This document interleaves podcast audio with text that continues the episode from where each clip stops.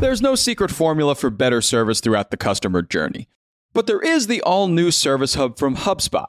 It makes it infinitely easier to scale customer support and increase retention. By bringing service and support together in one powerful platform, you can deliver the best experiences for your customers and your teams. Free up time for your reps to focus on complex issues with an AI powered help desk. Proactively drive retention with customer health scores that help keep your business ahead, stopping churn in its tracks. And give your entire go to market team the data they need to operate as one unified, powerful front. Also, you can easily support, strengthen, and grow your customer base. Secrets out. HubSpot Service Hub is a game changer. Visit hubspot.com/service to do more for your customers today. What's going on, everyone? It's Wednesday, August 17th. I'm Zachary Crockett. And I'm Rob Litterst, and you are listening to the Hustle Daily Show. All right, so it's been a ridiculous past few years in the housing market. We've got record high home prices, record low inventory, bidding wars, waive contingencies, roller coaster interest rates, garage door shortages. Please don't get me started on garage doors, Rob had a bad garage door experience. Anyway, a lot of you are wondering what the hell is going on. Today, we're talking about everything housing. And to do that, we're bringing an expert onto the show, someone who literally has the word house in their name. Morgan Housel is a partner at the Collaborative Fund. He's a former columnist at the Wall Street Journal and Motley Fool. He's the author of the book, The Psychology of Money. And let's just say he's a guy who knows a lot more about housing than we do. In this episode, Morgan's going to talk through how the housing market got to this point, what caused all that frothiness, and looking forward, whether or not buying a house is even a good investment for most Americans right now. I guess to start, Morgan, if an alien came down from another planet right now and asked Morgan Housel what is going on with housing in the United States, where would you begin? I would begin with two points one that kind of starts 10 or 15 years ago, and one that is much more recent. The point that starts 10 or 15 years ago is it's always fascinating to me how deep the roots of our problems go. And this root is not even that deep. But if you go back to the end of the housing bubble, 2006, 2007, why there was a housing bubble in the 2000s is because we built way too many homes, massive overconstruction, way too many homes that we needed. And then everything fell to pieces in 2008 and the housing industry kind of disintegrated. That was caused the financial crisis. A big part of that was after the housing bubble burst, millions of American contractors and carpenters and electricians and plumbers went out of business. Mm-hmm. They went and found something else to do. There was no more work for them. So if you were a plumber in Dallas, Texas, you hadn't found something else to do. You did not wait for your plumbing business to come back. You were gone. A lot of mom and pop contractors just went out of business. And what took their place were the giant home builders. But there are literally tens of thousands, hundreds of thousands of mom and pop contractors that used to build two homes a year, three homes a year, that went out of business in 2008 and they never came back. Once demand for housing came back in the mid 20 teens, 2013, 14, 15, those people who found something else to do, they did not go back to housing. They were working at auto plants and they were working, mm-hmm. you know, building solar panels. They did not come back to housing. And you can't just snap your fingers and create a new set of a million electricians. Right. Which is just to say that for most of the last decade, we have been way short of home builders and home building technicians, carpenters, electricians, those kind of people, way short. So there was a massive underbuilding of homes for the last 10 years. We are probably short today, something like 3 million homes that we need. We need 3 million more homes for sale today than we actually have. And that creates all kinds of problems. It basically just shifts up like the housing conveyor belt where it's like it used hmm. to be that rich people lived in mansions and middle class people lived in middle class homes and poor people lived in low income housing. Sure. And that just shifted up. So now it's like the very, very rich live in the nice homes. The middle class live in the lower end homes. And the lower class people, there is virtually nothing left, which is kind of literally instigated the rise of homelessness and the opioid epidemic. Even like you can draw straight lines between these things. Sure. I just bring that up because I think a lot of what has happened over the last two or three years is we have this massive housing shortage combined with because of the pandemic, people are spending way more time at home working for home. So housing means a lot more to them than it used to be. Combined with the third element here, which is that because the stock market boomed and crypto wealth boomed, you mm-hmm. all of a sudden have a small sliver of society, not everyone, but a small sliver that has tons of money to throw around. When you sure. put those three things together, home prices in the last two years, pretty much since the start of COVID, have gone vertical in a way that puts the housing bubble of the early 2000s to absolute shame. and so, home prices, relative to any way you look at it, relative to income, relative to net worth, relative to historical trends, are so broken right now and broken in a way that we have really never seen. Sure. That's the big picture area of where we are. And there's a couple other elements of like why it could persist or what could break it, but that's that's where we are today. And and those are kind of the macro factors that led to this feeding frenzy in the real estate market that we saw last year. Yeah. And really, what keeps that going and why the feeding frenzy is so persistent and why it perpetually leaves a class of people out is this. Let's just use a round number to keep it even. Let's say you buy a house that's cost a million dollars. And then because we're in this crazy housing period, it doubles in value. So now all of a sudden your house is worth $2 million. Mm-hmm. If you sell that $2 million house, and pocket $2 million. By and large, what you are going to do is use the proceeds to go buy another house. Sure. So the other house that you are going to go and buy, the fact that that house also doubled in value doesn't matter that much because you are using proceeds from a house that also doubled in value. So if you are an existing homeowner, then the rise in home prices I don't want to be too flippant with this statement, almost doesn't make that much of a difference to you because the new homes cost twice as much as they used to, but the house you're selling is worth twice as much as it used to. Now, if you are a first time homeowner, then in that situation, in that world, you are screwed mm-hmm. because the homes for sale cost twice as much as they did two years ago, but you do not have a house that doubled in value to sell to use mm-hmm. for the down payment. So it creates this perpetual system where if you own a house, your wealth goes up and up and up and up and up. And if you don't own a house, you're never getting into the game. It's not going to happen unless you have a rich parent or a rich uncle who's going to make your down payment. Good luck. Sure. I would hate to be a first time homeowner looking in this world where two years ago, home prices were not cheap. By any metric, they were expensive two years ago. And then they mm-hmm. doubled in two years. And you have to come up with a down payment in cash out of your pocket to get in that game, to join the club good luck. it creates a situation where I think half the country does not understand the other half. You have half the country who says, How could anyone ever afford a house? I don't know how you people do it. And then the other half is like, Real estate's great. I bought a house and made a ton of money. Why can't you do what I did? Sure. And you get these two groups that are just like spread further and further apart. Sure. And you know, you basically just described my situation, and I'll use myself as an example because I think there are a lot of other people like me but I'm a white collar worker. I make a very good living. I have a pretty good amount of money saved up. I don't have family help. I live in California and I'm looking at this market right now trying to buy my first home. And I'm just like, where do I start here? It's a joke. Yeah. You get caught in these guilt trips cycles where you feel like you're doing something wrong. It does help to kind of zoom out and try to understand those macro factors that underlie everything. And you get these really weird situations where, particularly like in the Bay Area or Seattle, where I live, you have tech workers who make a million dollars a year. Sure. And they live in a two bedroom rambler with peeling paint. Mm-hmm. Like everything got so broken that now, if you make a million dollars a year, that two bedroom rambler in Palo Alto might cost $3 million. Sure. And therefore, someone who has like a crazy high income, that's the market that they can afford. And then you push that down the list. So now the person who used to live in the two bedroom rambler was like a middle class worker making 50 grand. Now that worker, because all the two bedroom ramblers are bought by the tech workers, Right. The person who's making 50 grand is all of a sudden in low income housing. and the people who used to yeah. be in low income housing are homeless. Mm-hmm. I think that's a very simplified version, but I think that story has played out millions of times over the last decade. And again, I kind of hinted at this earlier. There are all these societal implications of this of you can draw a straight line between that housing shortage and the opioid epidemic. Those two things perfectly align with if people's lives fall apart because they don't have stable shelter, their whole entire social lives fall apart, starts to crumble, and you know you are more attracted, more appealed to the riskier solutions in life. And some of those underlying inventory issues you mentioned, uh, they obviously still exist. You know, the number of building permits and housing starts still haven't recovered from 2008. Inventory is at an all time low. is there any silver lining here? Like, what are we looking at in terms of solutions in the housing market? What needs to happen for things to return to some semblance of normalcy here?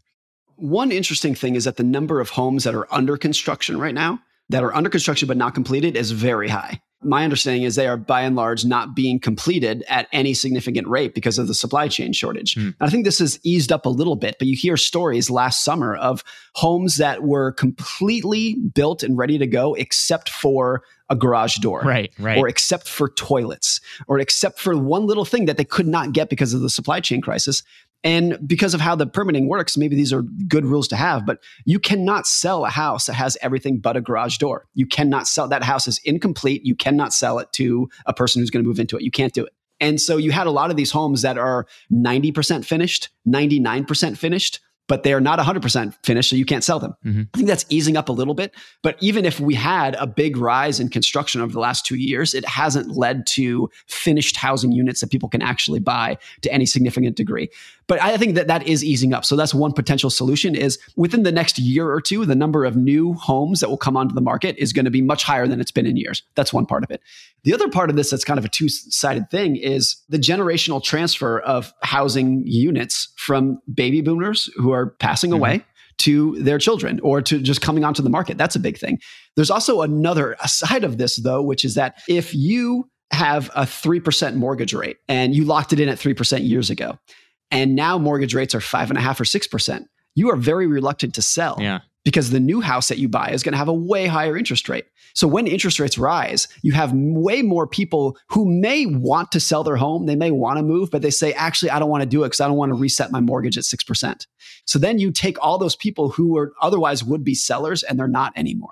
You know, it's coming from all different angles. There's some things that are getting better, some things are getting worse. In general, it's just a, a wild time to be in this industry. And I don't know if I see anything that would be the equivalent of what we did like after World War II of just like, let's just go out and build 10 million new homes for all the returning sure. GIs. There's nothing in the pipeline that's like that. If I had to guess, I'm not a forecaster and I think people are very bad at forecasting, but if I had to like hold a gun to my head, I'd say this is going to be a two, three, four year grind of things getting marginally better, but it's it's not nothing's going to happen quickly overnight. You hit on it earlier, Morgan. The supply chain is really interesting. You touched on garage doors. We covered that a little while back, and I actually have some personal experience with this. I was in a rush, had my baby in the back seat, and backed out, hit the bottom panel of my garage door. it took forever to get this last panel. It yeah. was the middle of winter in Massachusetts and it was freezing. It took like three months to get one panel for a very standard garage door that you would think would be super easy. It was crazy. A really simple thing. And all of us, virtually everyone listening to this right now, has lived in a world for their entire life where every piece of equipment was readily available instantly. Doesn't right. matter what you need. You need a new spare part for anything. It's available today. And all of a sudden, the last two years, it just completely shifted. There's a lot of things, particularly in the construction space, where you're not looking at a one month wait, you're looking at a one year wait. You're looking at an 18 month wait. And that is so foreign to how we've lived our lives. And it's so foreign to how supply chains were built. The big manufacturing change in the last 20 or 30 years has been just in time manufacturing, where there is not warehouses of spare parts waiting to be sold. It's when somebody puts an order in for a garage door that is like shipped from China that day or wherever it's, it's built and it comes to you just in time. There's no warehouse of stock waiting. And because of that, there's just so little room for error. There's so little slack in the system that when you have a minor hiccup, everything breaks. And then you have a major hiccup like COVID, and it's just like completely shattered the whole system. Mm-hmm. But things are getting better. Like supply chains today compared to last fall are way better, but they are still completely broken relative to where they were in 2019 before COVID. Yeah. What role do you think the tangential trend of stagnating wages plays into this? Well, here's what's interesting is that stagnating wages, particularly for the bottom half of income earners, was the most important economic story for 40 years, from the early 1980s to the late 2010s. By far, that was the most powerful trend, the most disruptive, harmful trend, full stop, for a whole generation, two generations. Mm-hmm. For the last couple of years, in percentage terms, the segment of the economy that has had the highest wage growth are the lowest income earners complete flip of trend from where we used to be for 40 years. It used to be the rich people doubled their income every couple of years and everyone else, good luck in real terms, adjusted for inflation, your wages are going down. Now you have in the last couple of years really interesting trends where people who used to make $8 an hour and had been making $8 an hour for 20 years, all of a sudden those people are making $15 an hour.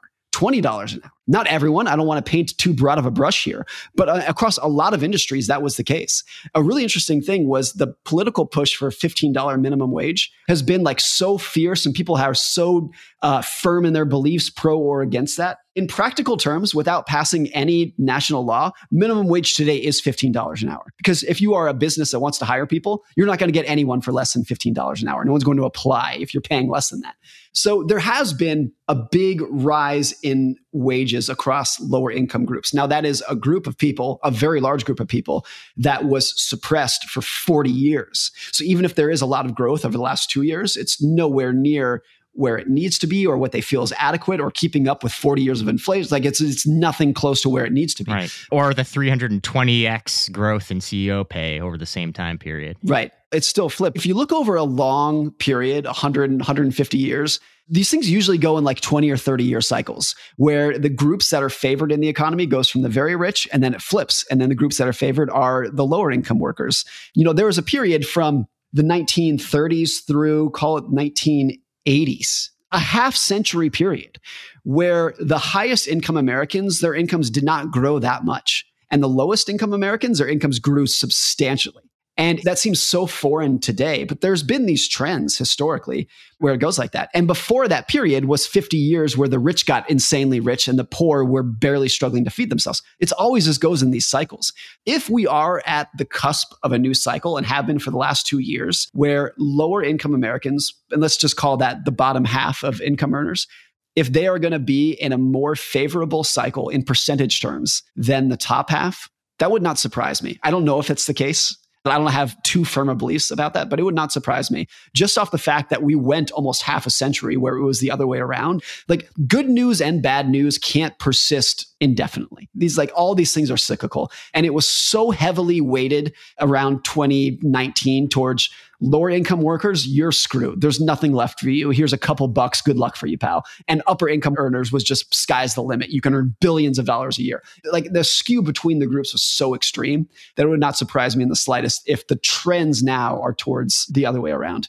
To, and to your question, like, what does that do stagnant wages or the opposite of that? What does that do to housing? That's an interesting question. I mean, you know, so far, any income growth for lower income workers has by far and away been stripped out by rising home prices. If your income goes from $8 to $15 an hour, but an entry level house goes from 200 to 500,000, it doesn't make that much of a difference, particularly when interest rates are rising, because that's going to impact the monthly payment on it.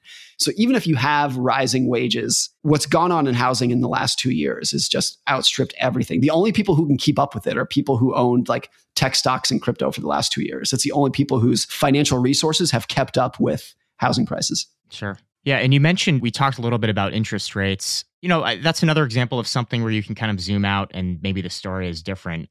Interest rates have become a little bit of a scapegoat right now with a lot of younger buyers who are struggling to get into the market. But if you zoom out there, what do you see with interest rates? Let's go back to not that long ago when the three of us were kids, young teens, the 1990s. Not that long ago. This is not ancient history. Sure.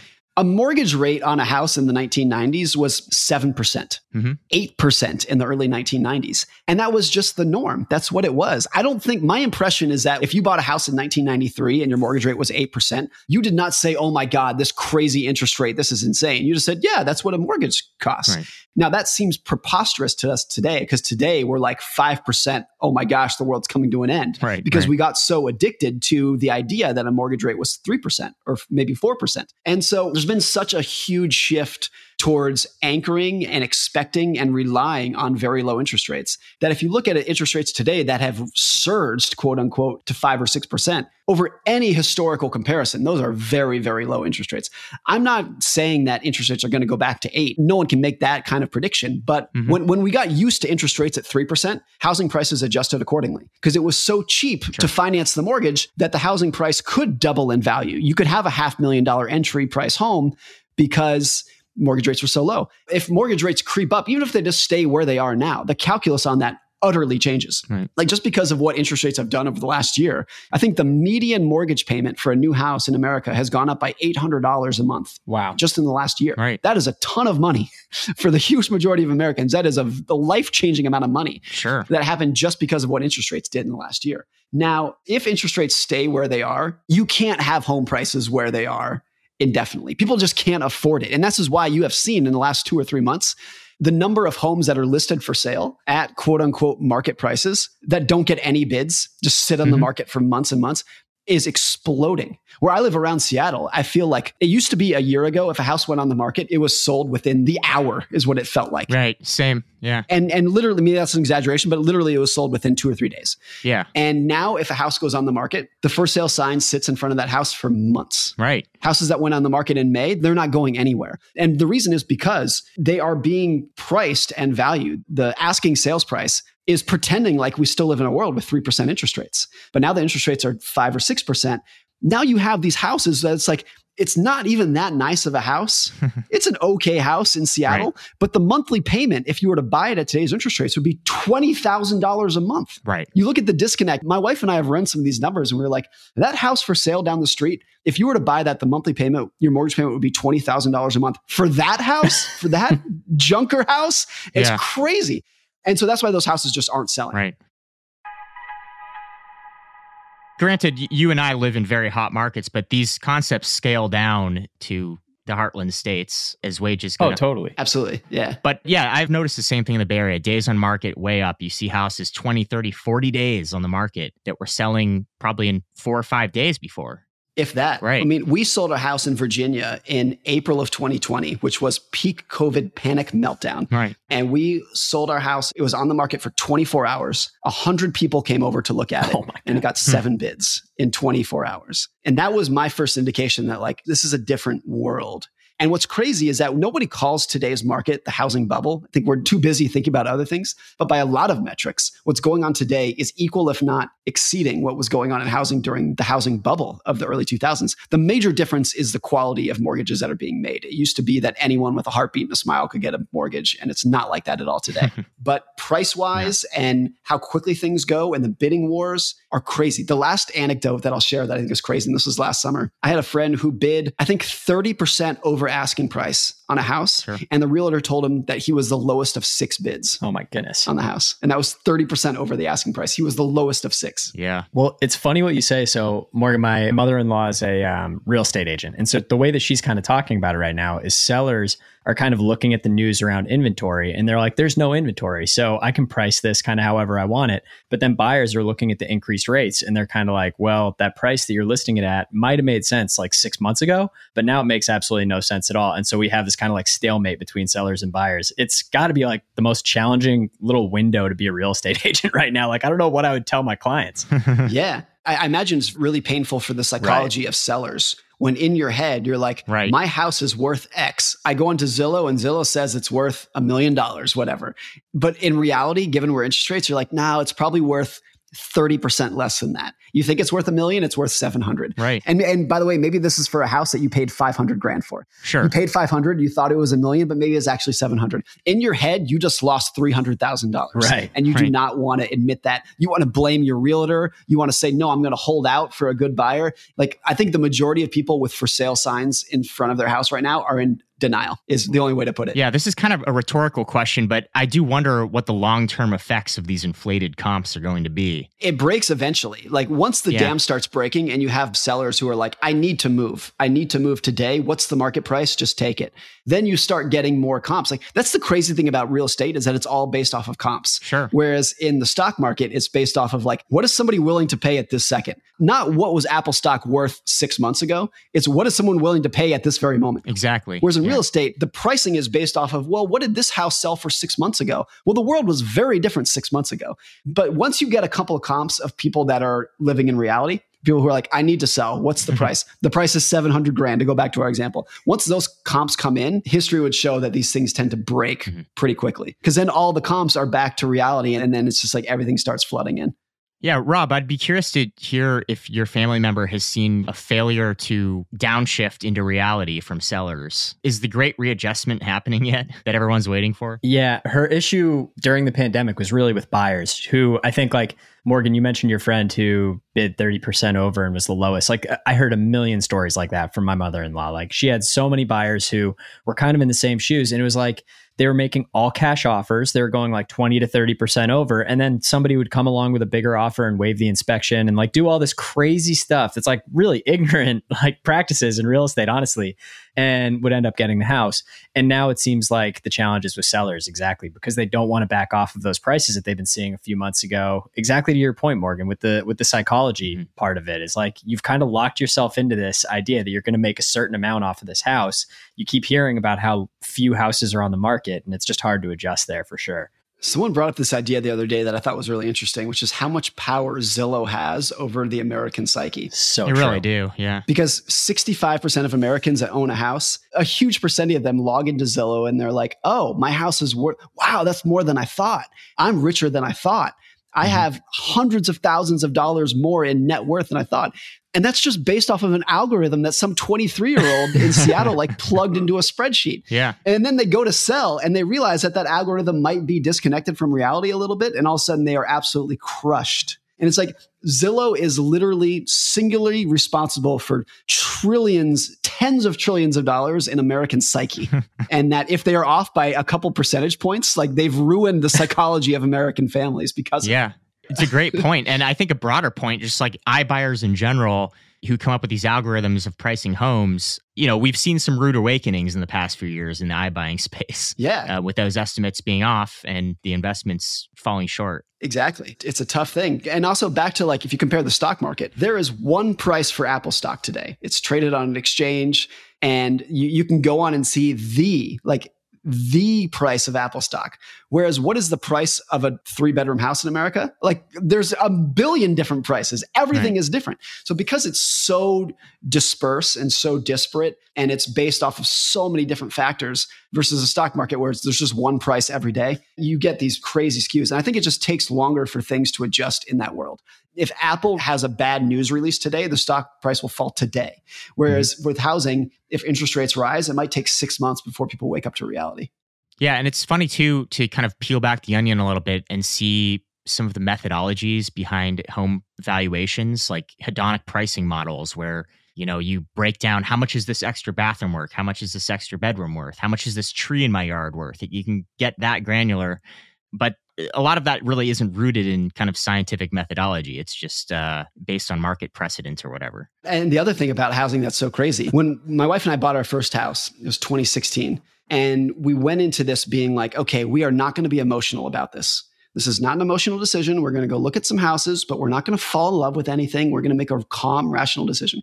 The first house we pulled up to, we pulled up in the driveway, and my wife says, I love it. Yep. And it was like at that moment, huh. of course, it's an emotional decision. And I felt the same way. I'm not putting this on her, but I felt the same way too. So this is not like buying a new washing machine where you're like, just look at the stats, buy the most efficient one. We'll be calm about it housing is such an emotional like i'm going to raise my kids here we're going to have christmas morning with my children in this house of course i'm emotional about this decision and you see this a lot particularly during a hot housing market where you don't have a week to make this decision if you want to buy the house you got to write, write, a check right now you don't have time right. to think about this that you're making a very emotional decision with your life savings and you need to make that at this very moment right now of course people screw up that decision and make regrettable decisions right how much is Christmas morning worth to you on the hedonic pricing scale? totally, totally. And the cost of moving is so much that if you end up buying a house that you regret, and now you're like, oh, I regret this house. Let's sell it and move to another one. Okay, now you got to pay realtors six right. percent, and you got to hi- right, hire the right. movers to come. Like everyone knows that moving is one of the most god awful things you can do in life. It's so hundred percent. Yeah, Morgan, you mentioned you and your wife looking at comps in the neighborhood. We've tried to look for the arbitrage opportunities ourselves. So I, I own a house like 45 minutes outside Boston, and we've tried to figure this out. I think the luckiest people in this situation are the ones who they have their kind of home where they raise their family and then they have some vacation home somewhere. And their final kid just graduated high school. They're finally empty nesters and they could sell that house and just like go hang out in their second house. Like those people are making off like bandits right now. It's unbelievable yeah, there definitely are people. And you know, I, I, think the, the anecdotes that people throw around are true about the baby boomers who bought a house in 1983 and their entry level house, even adjusted for inflation, cost them the equivalent of like a hundred grand right. and then living it for their entire life. There are big generational differences. And I really empathize with young millennials or older Gen Z right now that are in the housing market for the first time. Totally. It's it's the worst it's ever been if you're in the market for the first time. There's no precedent in any American history of being worse than it is right now if you're looking for a new house. Uh, uplifting stuff for me. The other element about this that really discourages young people from buying a new house is one of the big trends of the last decade was the construction of luxury apartment buildings, a lot of which are very, very nice.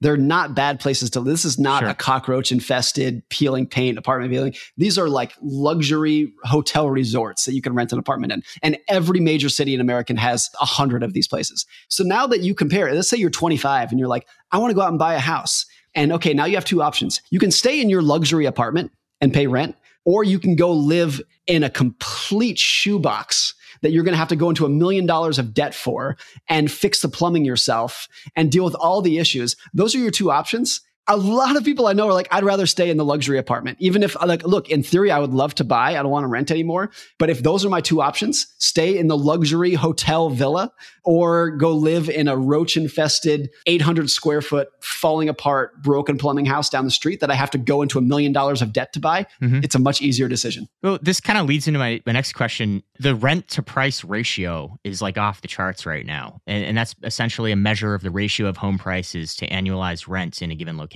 Does it make sense for younger people just to be renting right now? So I said my wife and I bought our first house in 2016. At the time, we were in our early mid 30s and we had a infant son, our, our first child we were completely fine, 100% great with renting up until that point. So our entire 20s and early 30s, we were not being burdened by rent. It was great. We moved from city to city, kind of figuring out what we were doing mm-hmm. with our life. It was wonderful. I don't regret it in the slightest.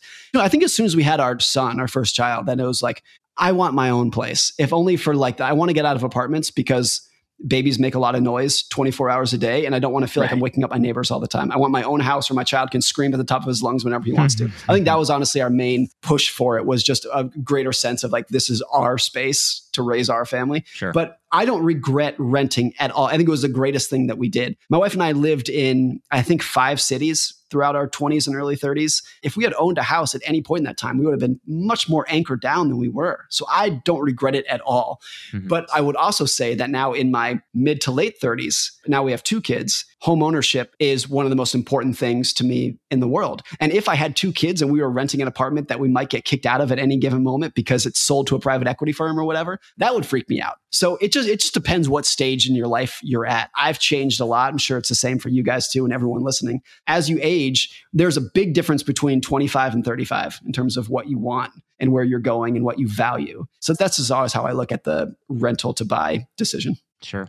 And I want to try to work in some of the principles from your book, but you've said a lot that insecurity is an asset. What exactly do you mean by that? And how might that idea play into how you're thinking about the housing market right now? Well, I mean, I've always been a worrier and I've always been a, a worst case scenario kind of guy. Mm-hmm. In a lot of ways, that's bad. I think it's given me a level of stress not crippling stress, but a level of stress that I look back and I'm like, I wish I would have been a little bit calmer. But I also think having a level of fear and a mild grade of paranoia in your financial life is a really healthy thing just to keep you cognizant of how the world works, especially after you've been through a period when things are pretty good when the stock market booms and crypto booms and everything's going pretty well, it's easy to just extrapolate that in the future and say, everything's going to be great. Extrapolate your career into the future and extrapolate your stock market winnings, just be like, everything's great.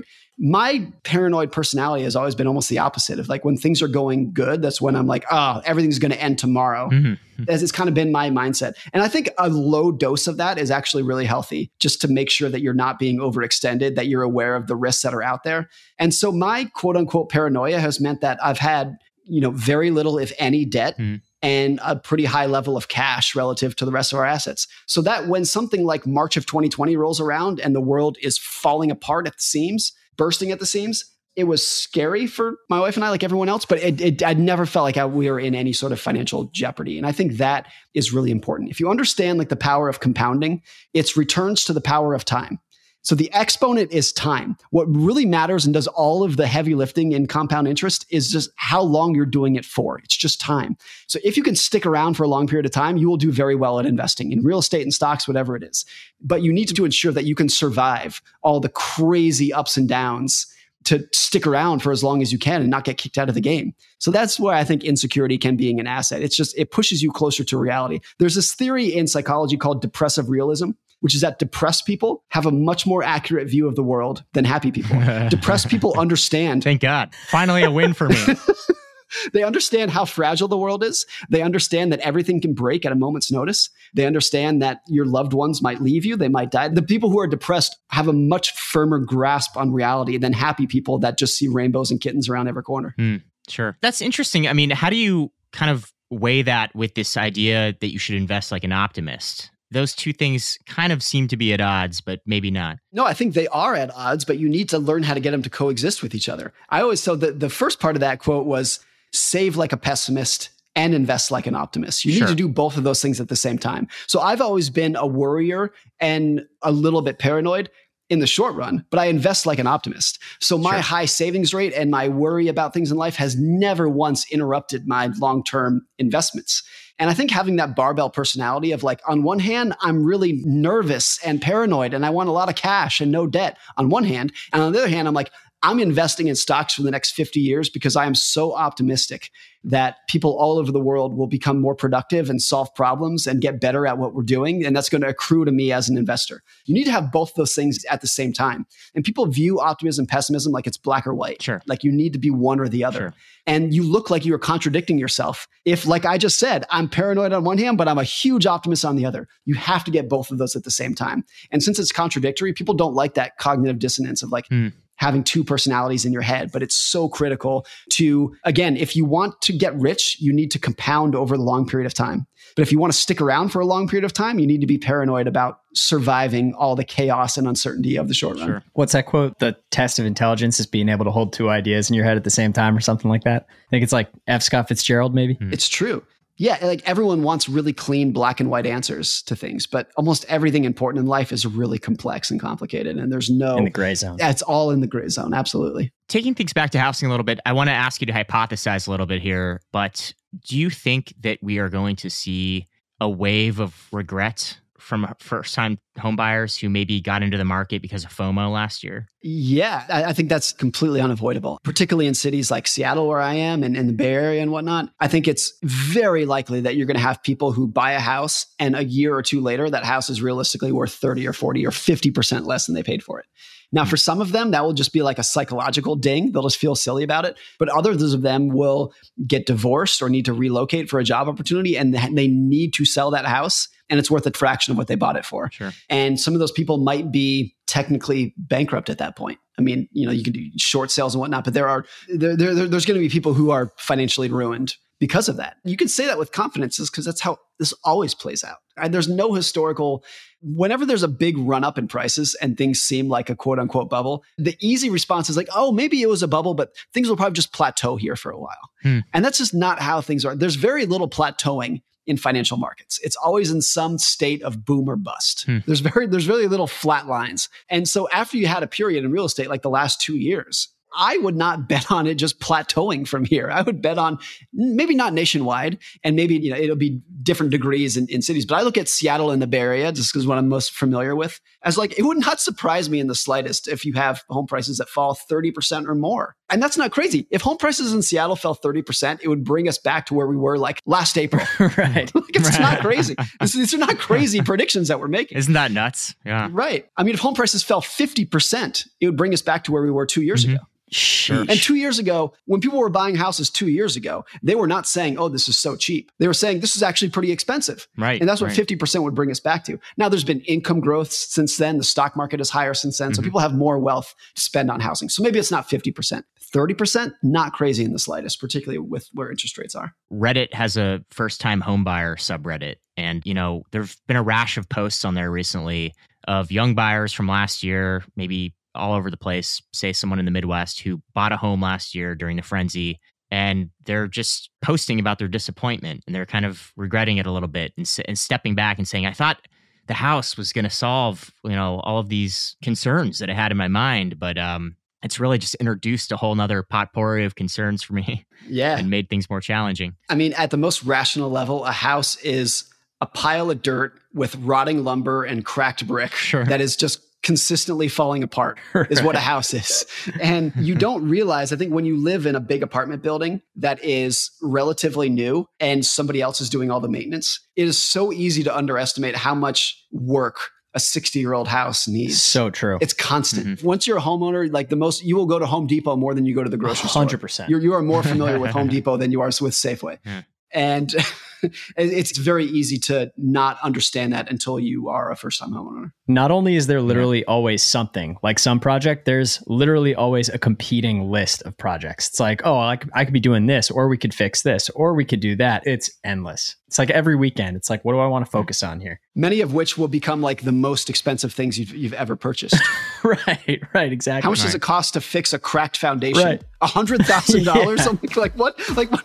That's like completely different scale of costs than you're used to. It's crazy. Yeah.